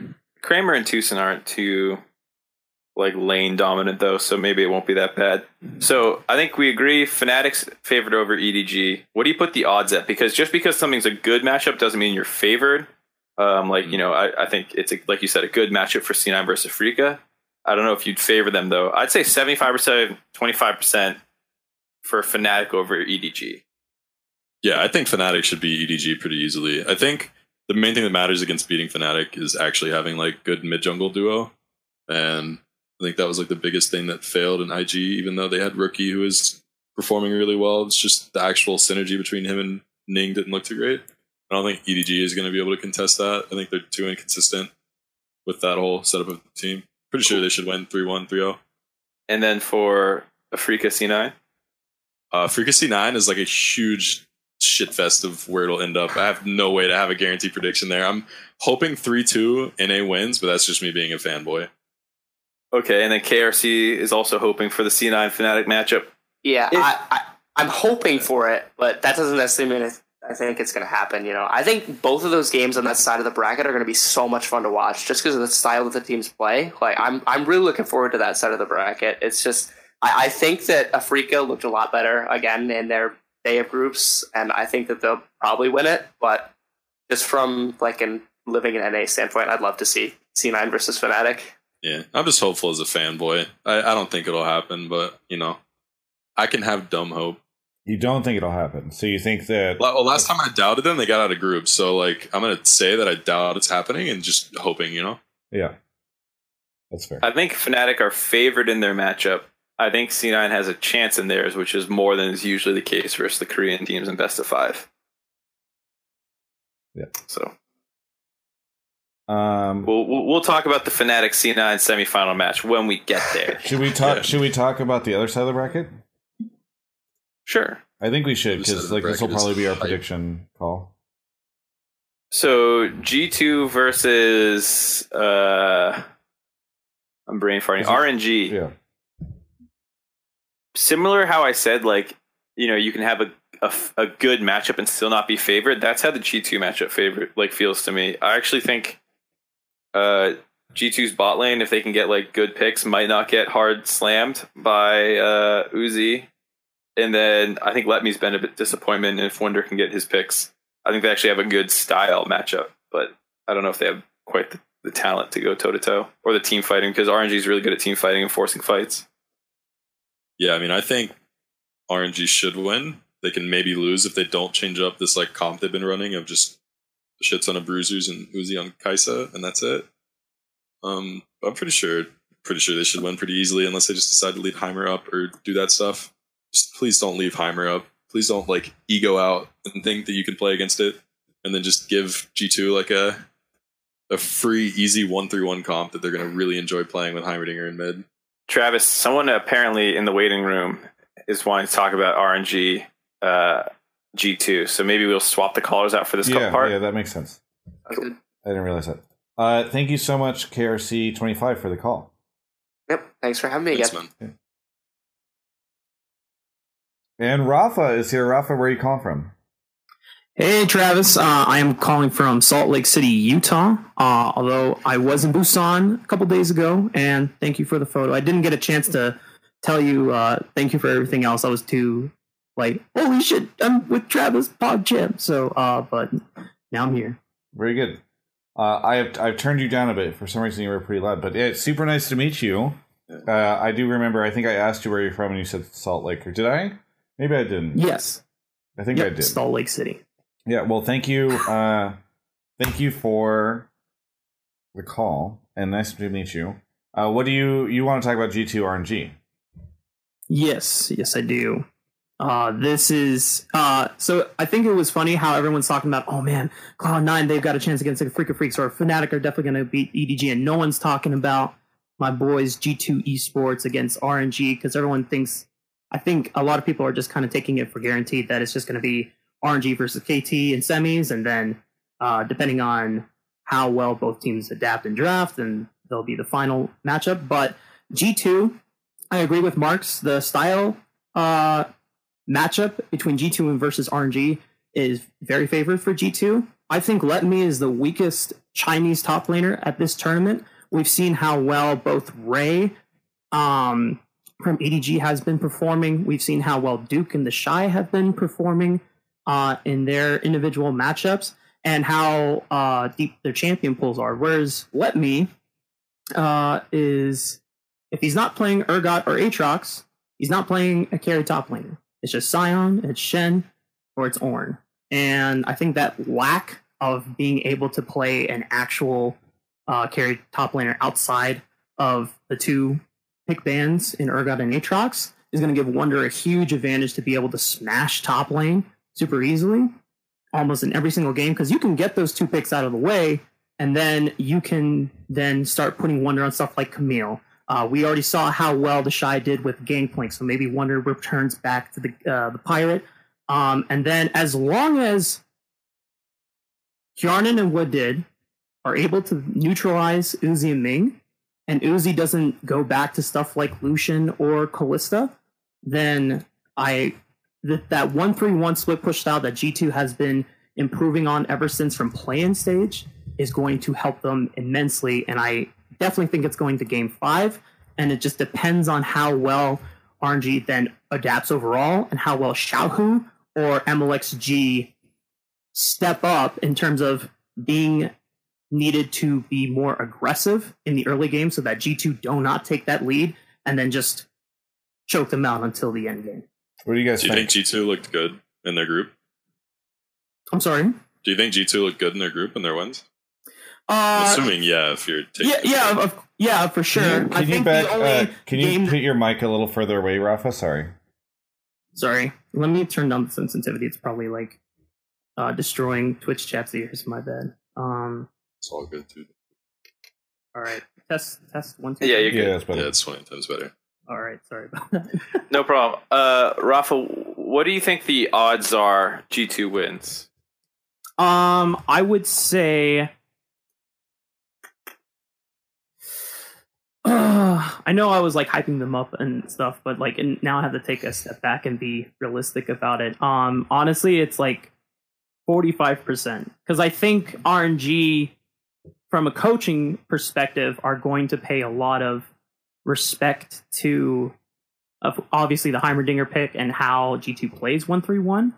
Um, so, but I I still think that G2 style overall gives them a strong advantage, and we just haven't really seen RNG play anything else other than put Uzi on a late game carry, put Xiaohu on something that is more utility focused and plays around snow, uh, playing around bot lane once.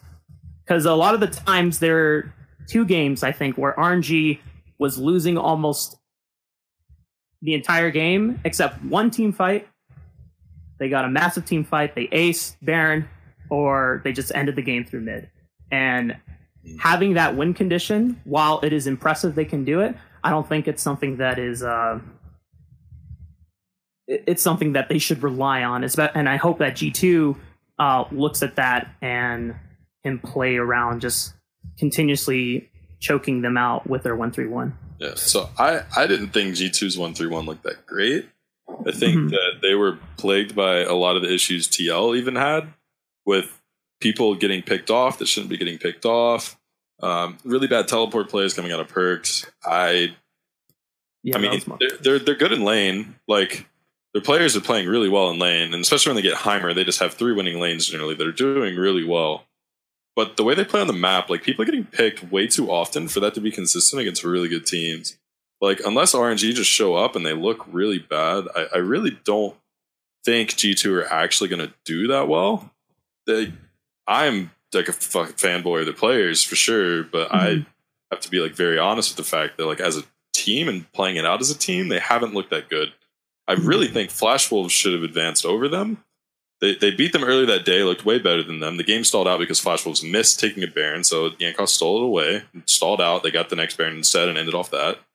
And then for some reason, Flash Wolves decided that they thought Mordekaiser Tahm Kench was going to counter Heimerdinger in the last game, and they got shit on. And then they also had counterpick mid where Bergson's up with Aurelia and Ryze, which is nice. He just ends up snowballing really hard on that lane, and he has a much bigger advantage than he should have. And they essentially won off laning phase in that game. They didn't have to play like team play wise any anything at all. I didn't see anything super amazing out of G two.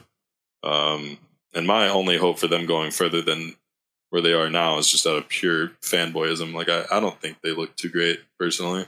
I think um, I agree with some stuff Inero said, disagree with other. I thought Fla- uh, Flash Wolves looked fucking terrible. Like I agree, G2's like macro was was not fantastic, but the fact that Flash Wolves struggled so hard to punish anything with a split push because it happened again in the Afreeca game, and it happened, uh, you know, the first time versus G2. Like they they were fucking booty hole if like you didn't agree to fight them. And I the think like group sucked. that yeah, that whole group was pretty bad. Uh, Hundred percent agree. So, I mean, that's splitting hairs about which of those two teams like didn't look as bad.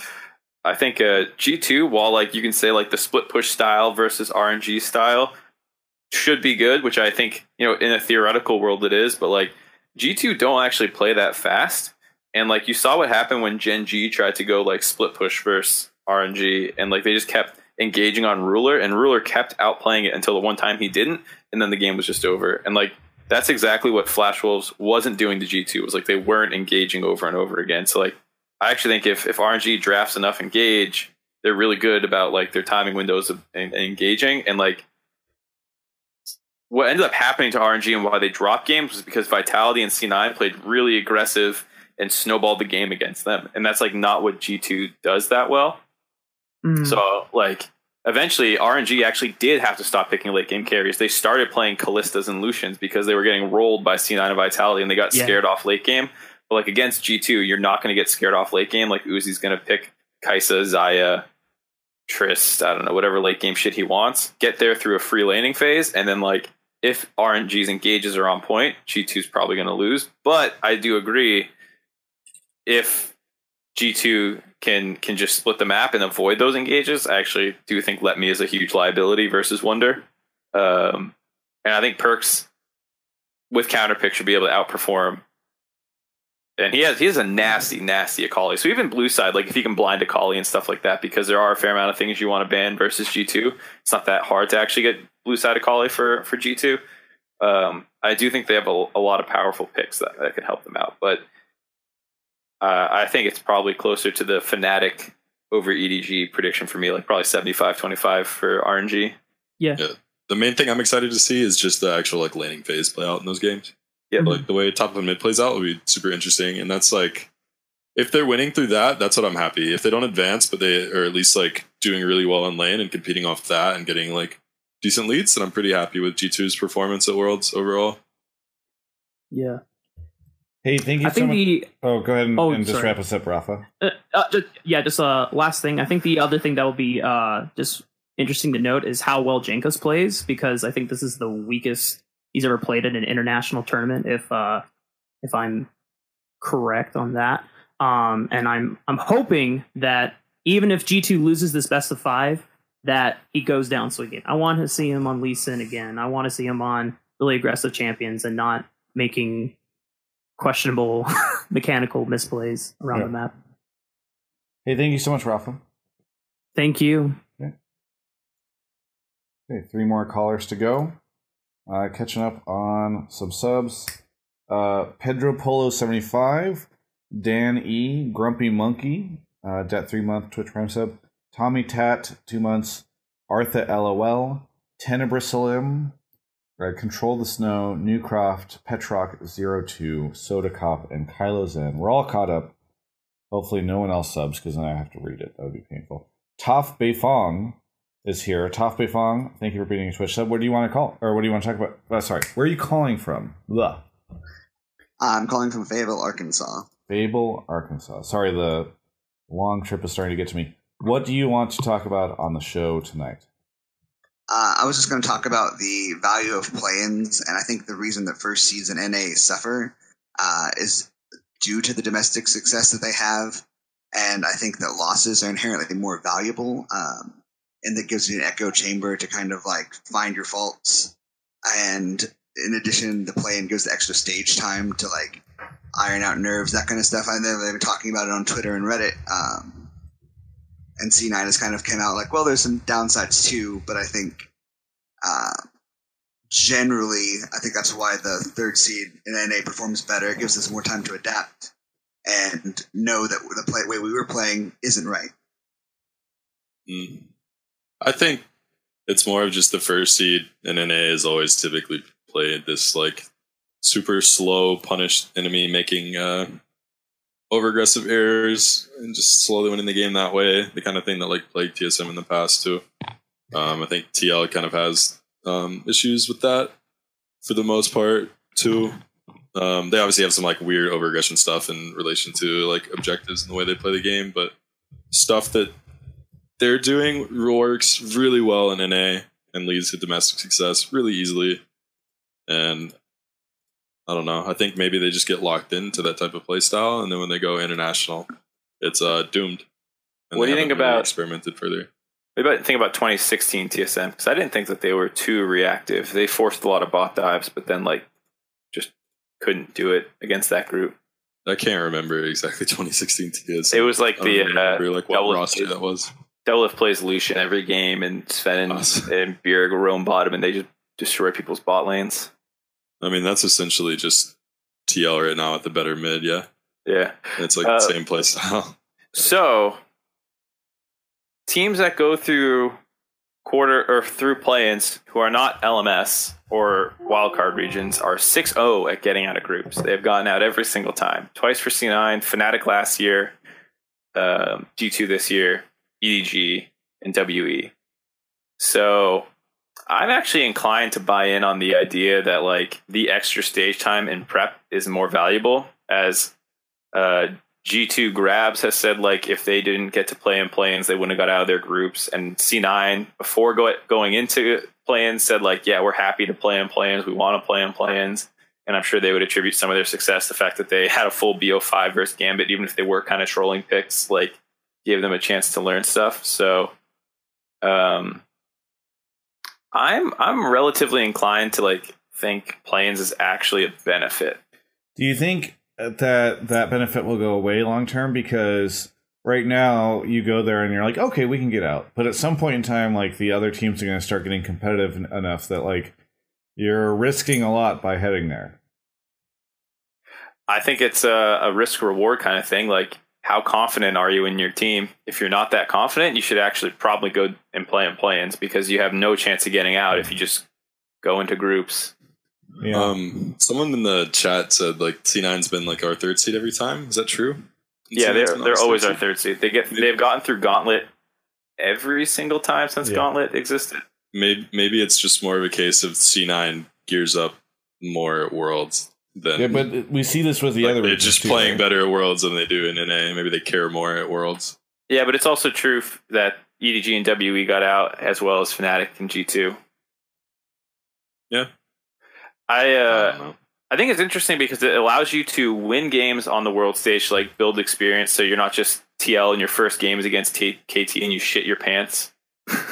like I actually think that stuff from a mentality standpoint is pretty pretty valuable. Um, and they're harder fought games than you're going to get in scrims. Like everyone knows, scrim practices can be pretty booty hole. Uh, so I I'm down with the idea that like I think it'd be really cool if you offered the one seed of a region whether or not they wanted to go into play-ins or not. Oh, that'd be cool. Actually, I really like it when you give a team a decision, like when you let them Yeah, pick like their opponents or something like that. So I think letting them decide if they want to go in. I just feel like nobody would. I feel like people would be too afraid that they'd go in and something would fluke and then they wouldn't. They'd not make it out. yeah, but I think it's a fun decision. I would love Also, to see it. And I don't think it Screw hurts. over the wild card teams because now they might randomly end up with a tier like a tier, a first seed team than like a third seed. I don't think so. I mean, no offense to the wildcard regions, but the only time they've ever gotten out was against HKA. Sucked. In 1907, Fenerbahce beat them and then went, what, 0 6 in the group of death? So, like, I don't know. Is it that different? I mean, it just feels very like if the reasoning is well, the wild card teams suck anyway. Uh, I don't. That's kind of it's just a feel bad. Well, if you were a wild card team, are you ex- like? I think I would imagine that they're excited to go up against the other regions no matter what. Yeah. Maybe I'm wrong here, and hopefully, uh, some in a future call, inter- international wildcard viewer can or a Colin. emerging region viewer who has been emerging for three years can tell me uh, if you would like to play TL or you'd like to play C9 or if it doesn't make a difference to you. Yeah. I think it's interesting with that point because if you're a first seed and you're scared of going into the play-ins, then you're not planning on winning much at Worlds anyway.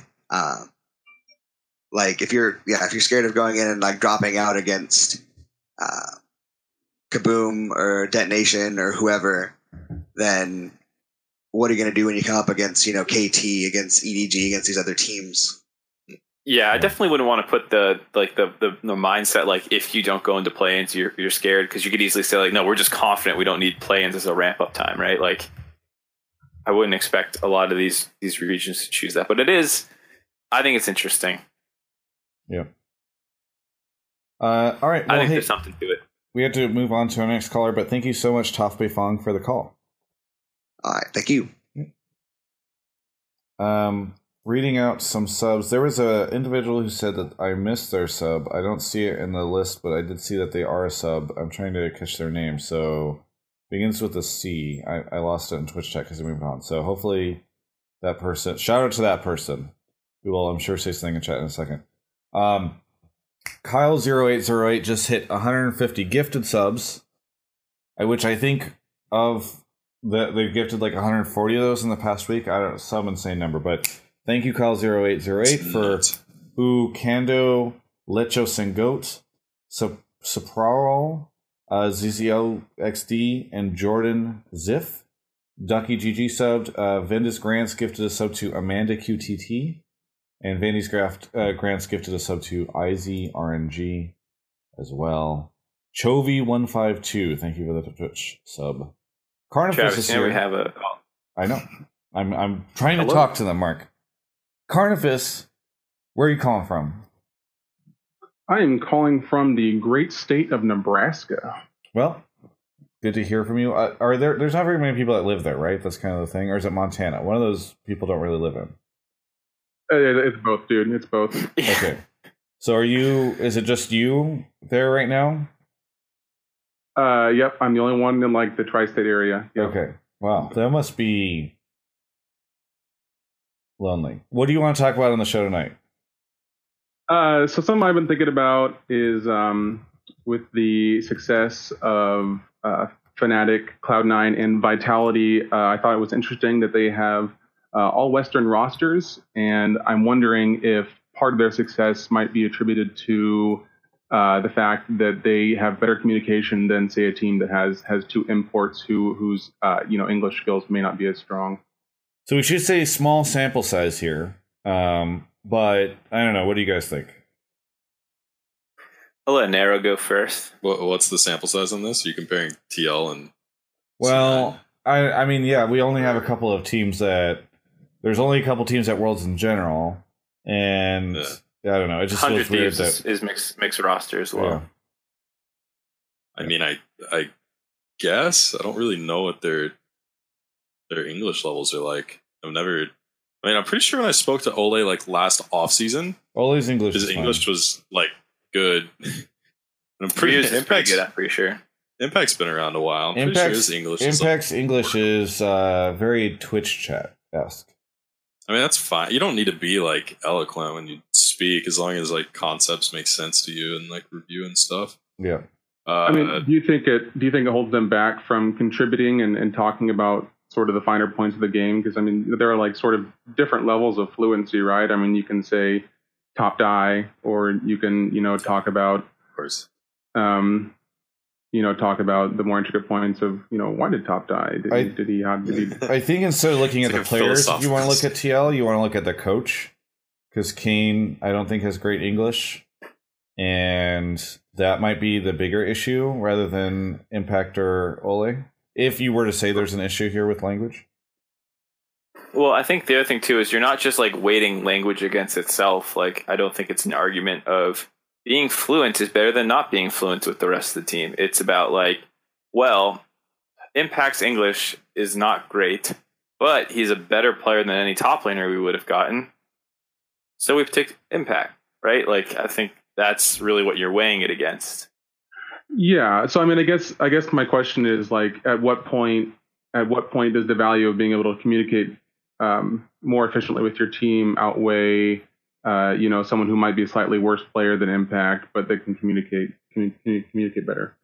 Mean, as long as you're not a liability to your team, as long as you're like performing okay, because like Impact isn't even performing great. Like his laning stats are pretty abysmal, and I mean he does okay, but he's nothing exceptional. Like I don't know. I feel like to replace him on that team, you just have to be like a decent top and be okay.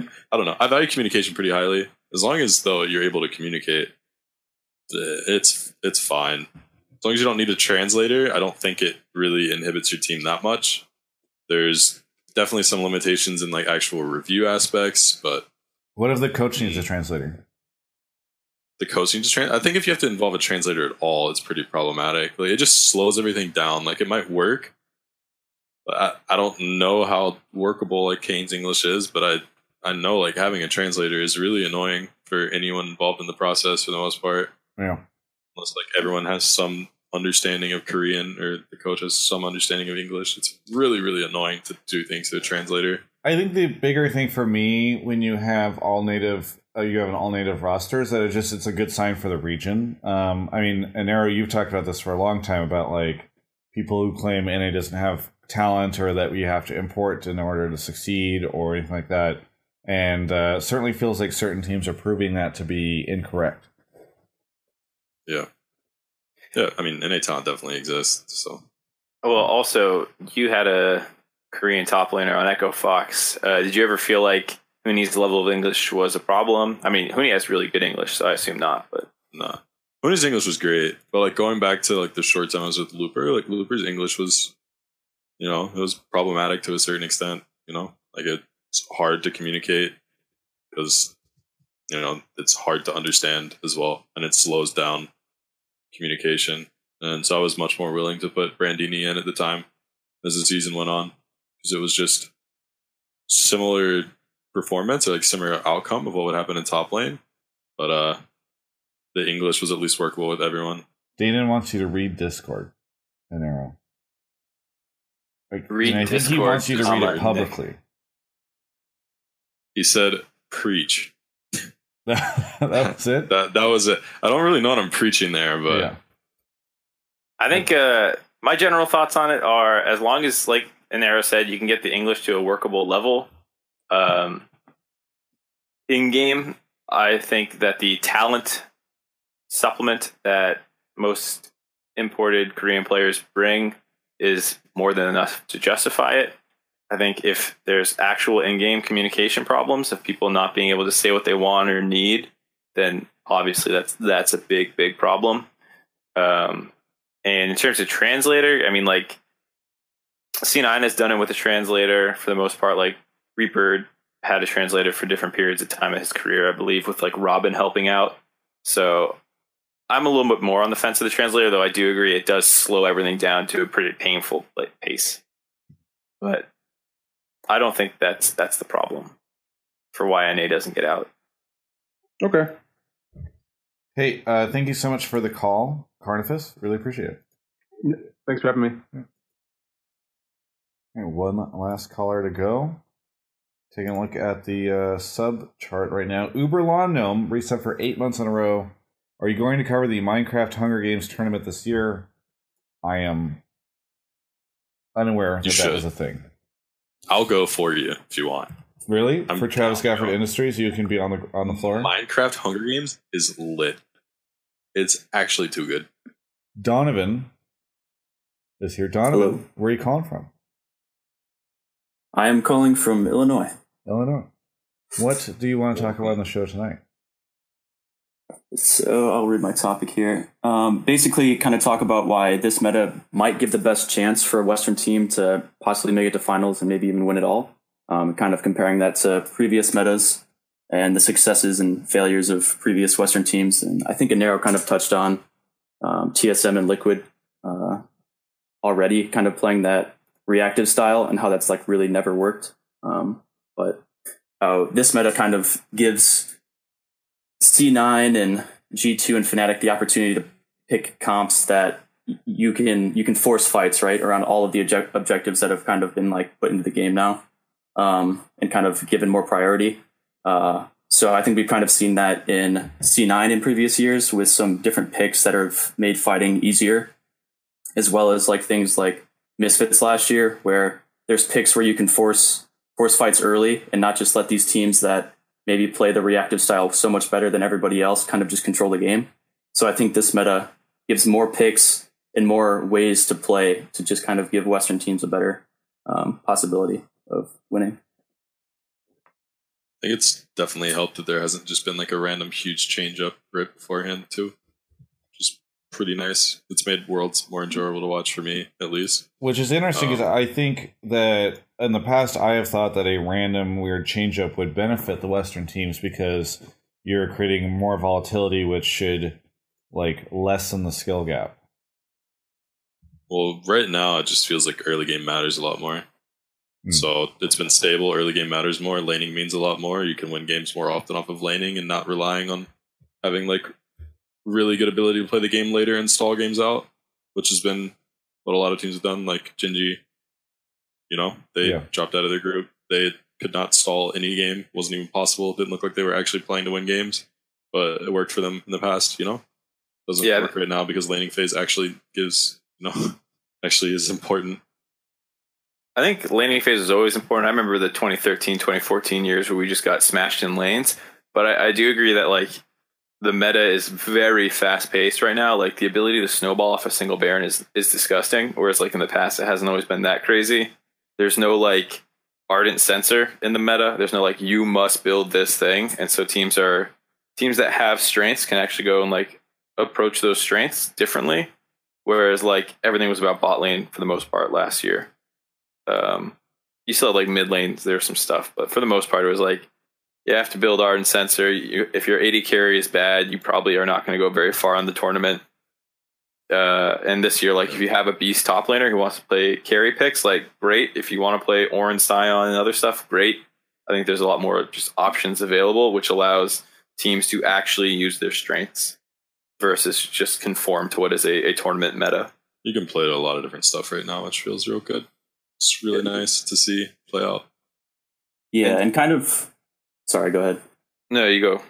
Um, kind of. I don't want to disagree completely, but I think that some of the things, like I guess, just the picks have not really been established yet. Um, I mean, maybe coming into Worlds, each region had their kind of picks. Like uh, Zilean in NA was big, and I don't know how much that was put in other places, but um, there's a lot that's getting brought out as kind of counter picks, or maybe just to go neutral and lane um, that other regions didn't really recognize until now. And most of the time, when some teams do that, it kind of drops dead. And I feel like this year there's a lot of opportunity in that. Um, like RNG said, we want to watch um, uh, Jensen play Zilean, kind of like l- see how it works and like learn about it, right? So I think there's a lot more respect to some of the other pocket picks that people are bringing out, and I think that there's a possibility in this like first uh, in the quarters that there's probably going to be some picks we haven't seen yet that might get brought out. So I'm optimistic. Maybe I, th- I think t- like new, new and diverse types of picks tend to emerge when early game is more impactful, and you know it's kind of how it is right now, where it's just more viable to actually play out a game through through the early half and be able to snowball that reliably. Um, someone in the chat, lol Mintu, also said like, um, like early game vision being reduced because of Tracker's knife being gone. Um, I think stuff like that's been pretty important for you know enabling things overall too because these types of picks work more because you can actually i don't know get some cheesier shit off and have more you know inconsistency in the early games playing out because you can't just track the jungler the entire like first 15 minutes of the game So what's interesting about that too is like I tried to uh I worked just our stats team to try and like look up some stats around that and like war per minute numbers and like war clear per minute numbers aren't actually that different than some of previous years. But what I think is different and like I, I don't know how to prove this numerically, but like a lot of the vision went away from like three minute sightstone slash um green smite.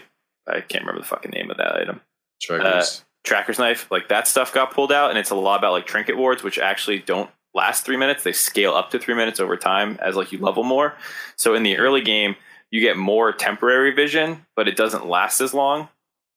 Um, and then like I'm pretty sure like zombie wards count as real wards, and like blue trinkets count as real wards, and so like I think the actual pool of real wards that last long periods of time, like pinks and sightstone wards specifically, is a lot lower. Um, but it has been replaced with these kind of like temporary shitty vision things. And so the numbers actually don't look that different, but I agree with the point that like I do like everyone has talked about how it feels like there's less vision in the game. I couldn't quite find a stat to prove it, but like I'm pretty sure it's because there's so much like random crappy vision that does like gets cleared instantly. It's not like a real ward that sits there for three minutes, and so I haven't been able to find it, but like it definitely feels like there's like you you just don't get choked out anymore. I, I don't see Baron setups where it's like yeah, and all their vision's gone, and this team's just going to sit there for a minute and push mid, and then sit there for a minute and push mid, and sit there for a minute, and one of the times they start it, like that's not a strat anymore. Yeah, I mean, I mean, you can't walk into someone's jungle like after you get Tracker's knife and just place a ward at their camps and just have complete knowledge of where they're at on that side of the map as easily. Like it's it's completely different, and I think it's pretty nice. It's definitely like an overlook change for sure. Yeah, I think some of these picks. Oh, Oh no, sorry. go ahead. Go ahead.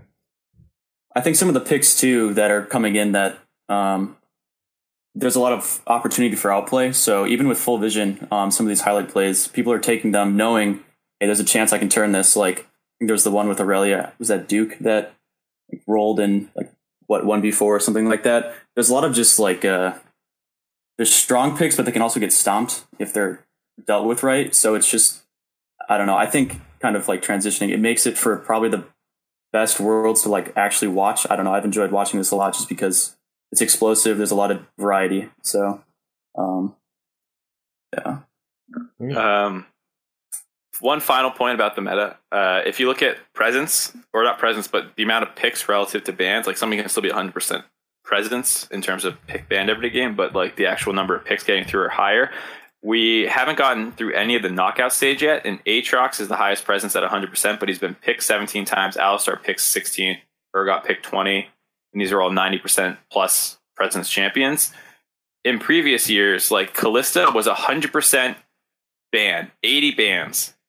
Uh, Galio had a 91% presence, but uh, 21 picks only. So, like, if Alistar gets picked five more times over the course of the tournament, he's been picked more. And so, uh, in if you go back to season six, like it's 11 picks for Nidalee over the course of the tournament, while being 100% presence, or 16 for Syndra before it drops down drastically. There's no, even though there are clearly still the priority champions, and like they came into the meta, everyone knew Aatrox, Alistar, Urgot, Akali type things were super strong. They are not so much stronger that you must spend bans on them, which I think makes Red Side a lot more interesting than it was in the past, where you had these perma bans that you basically needed to throw down. Yeah, and I think another cool thing is teams like C9 and um, G2, where Heimerdinger and like Zilean are such priority picks that maybe it's you're kind of you have to pick what you want to get through, right? So you might ban someone's comfortable pick, but then something really strong. I shouldn't say really strong, but stronger gets through. So I think that it, it's really cool with where the meta's at right now with that as well, and some of these priority picks actually having enough, or I guess the comfortable picks having enough. Uh, uh, possibility to actually carry games that you get a lot of different um, priority picks between different teams, which makes it interesting when it comes to possibly a best of five in these quarters. So, Hey, Donovan, thank you so much for the call. yeah, thanks. Have a good one. Thanks, man. All right. That is the show. We're going to do some shout outs. Mark, you got anything you want to say? Nope. You got nothing. No offline TV stuff to plug. No, like, I'm going to be at the quarterfinals desk. No. Oh, uh, no, I won't be. My my world's is uh, Denzo. It's been Denzo for a while. Oh, really? I was only didn't doing. Yeah, I was doing group stage, but I was only doing the the three days of group stage in the middle. Okay. So worlds is over, but I'm going to TwitchCon now officially. Nice. I'm also going to TwitchCon. And uh, I shouldn't probably say this until it's confirmed, but Say it anyways. there is a very good chance. I give it 80, 80% chance right now that there will not be an episode of Hotline League next Monday, and I apologize. Because Wow. we might be doing one live from TwitchCon. So if you are going Live to TwitchCon ones. and you want to see it, we're trying to coordinate. Um, Kelby might be able to make it. Uh, and we're trying to see what his schedule looks like. We're trying to see. Uh, we we have a stage opportunity that we might be able to take. They're looking into the technical stuff on it. So if you are going to TwitchCon, there's a very good chance that we'll do it live there, and of course we would broadcast it here on the stream as well. That would be our second time doing it live, so that would be pretty hype. Uh, when is Did Travis going to try Japan? and slip in? Day after quarterfinals. What'd you say, Mark? Did you just try and slip in the fact that we aren't going to have one on Monday after quarterfinals? Travis. Inero, Just do you have any avoiding shout outs, plugs, anything you Travis, want to say? Travis, I've woken up a number of times and fucked my sleep schedule for this. Are you really not going to do the same? Well, the problem is we can't do two within the same week. What would we talk about? Especially between groups or after quarterfinals, and we would be doing. if it's two- on, isn't no, because if we do I it to- uh, Friday, we would be at TwitchCon, which is the most likely time we would do it. We would be doing it before semi start. Okay? Never mind then. I thought it was going to be maybe on Saturday, and then Yeah. we would have at least one semifinal matchup to talk and, about. and we've been doing them more frequently than once every seven days. So, like we did one literally four days ago, I think. Yeah, I know. And then we would do another one because guess what? Quarterfinal starts tomorrow night. Yeah. But whatever. And Arrow, what do it you is. got? don't care. Uh, nothing. Just thanks for having me on again. Yeah. Appreciate it. It's been a while. Yeah, nobody called in to talk about Golden Guardians. Are you guys already That's looking fine. at uh like are you in the the like build roster stage yet? Uh, I talent? mean, yeah, it's like the whole like off season phase. You know how that goes. Who's in Korea Never trying to gonna poach say. talent for you guys? Uh, we sent Benji to Korea, his undercover agent, Oh wow. Okay. currently Nice. infiltrating scrims, poaching people real hard. Nice. Very good. Well, thanks Nero for coming on the show. Uh really quickly, I should shout out is Goody for the Twitch Prime who sent it uh, right at the end. Also shout out to anybody who right now moves their cursor over my face, sees that they have a Twitch Prime sub and drops it. And shout out to anybody watching the VOD or listening to the podcast that comes to my channel, even if I'm not live to send it. Uh, I've got a ton of stuff up on my YouTube channel for coverage of Worlds. Go check it out. Uh, All if- of it's bad. if you want even more 100T discussion than like the giant conversation we had at the very beginning of the show, I did a video about that. Apparently, uh, Nadeshot listened to it on stream. Uh, I think somebody said, did he say that he was down to come on the show, Mark? Uh, yeah, I watched the Twitch clip. He said he would come on. Uh, He did say he would come I- on, but didn't did not reply to a DM. But he so said- he's sleeping. Well, he said in the Twitch clip, I would come on. I'd be willing to. And then he said, kind of like after like an announce, like a, a, a d- announcement or something from the team. Oh, okay. It sounded like they they might have been planning. I, I I don't know. And then I sent him a DM last night after he was done streaming, and he Yeah. probably went to bed. Cool. Well, He's hiding from us. Yeah. Our hard hitting journalistic. Um, something. Uh, he's changed. Yeah. he's changed his sleep schedule to avoid us.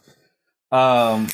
Either way, shout out to Nadeshot. Uh, it's cool. Hopefully, we'll have him on the show in the future. Probably not the TwitchCon episode, but eventually. And shout out to all of you, wonderful people, for being here watching this. Thank you, Purple Dog, for the Twitch Prime. This has been Hotline League. By the way, we didn't even address this. Fifty episodes. That's pretty slick. Uh, I feel the really longest running show in esports. Is it? It might No be. one checked that. The longest running show in esports. Yeah. Yeah. Anyone, thanks. Uh, thanks everyone for watching. This has been episode fifty.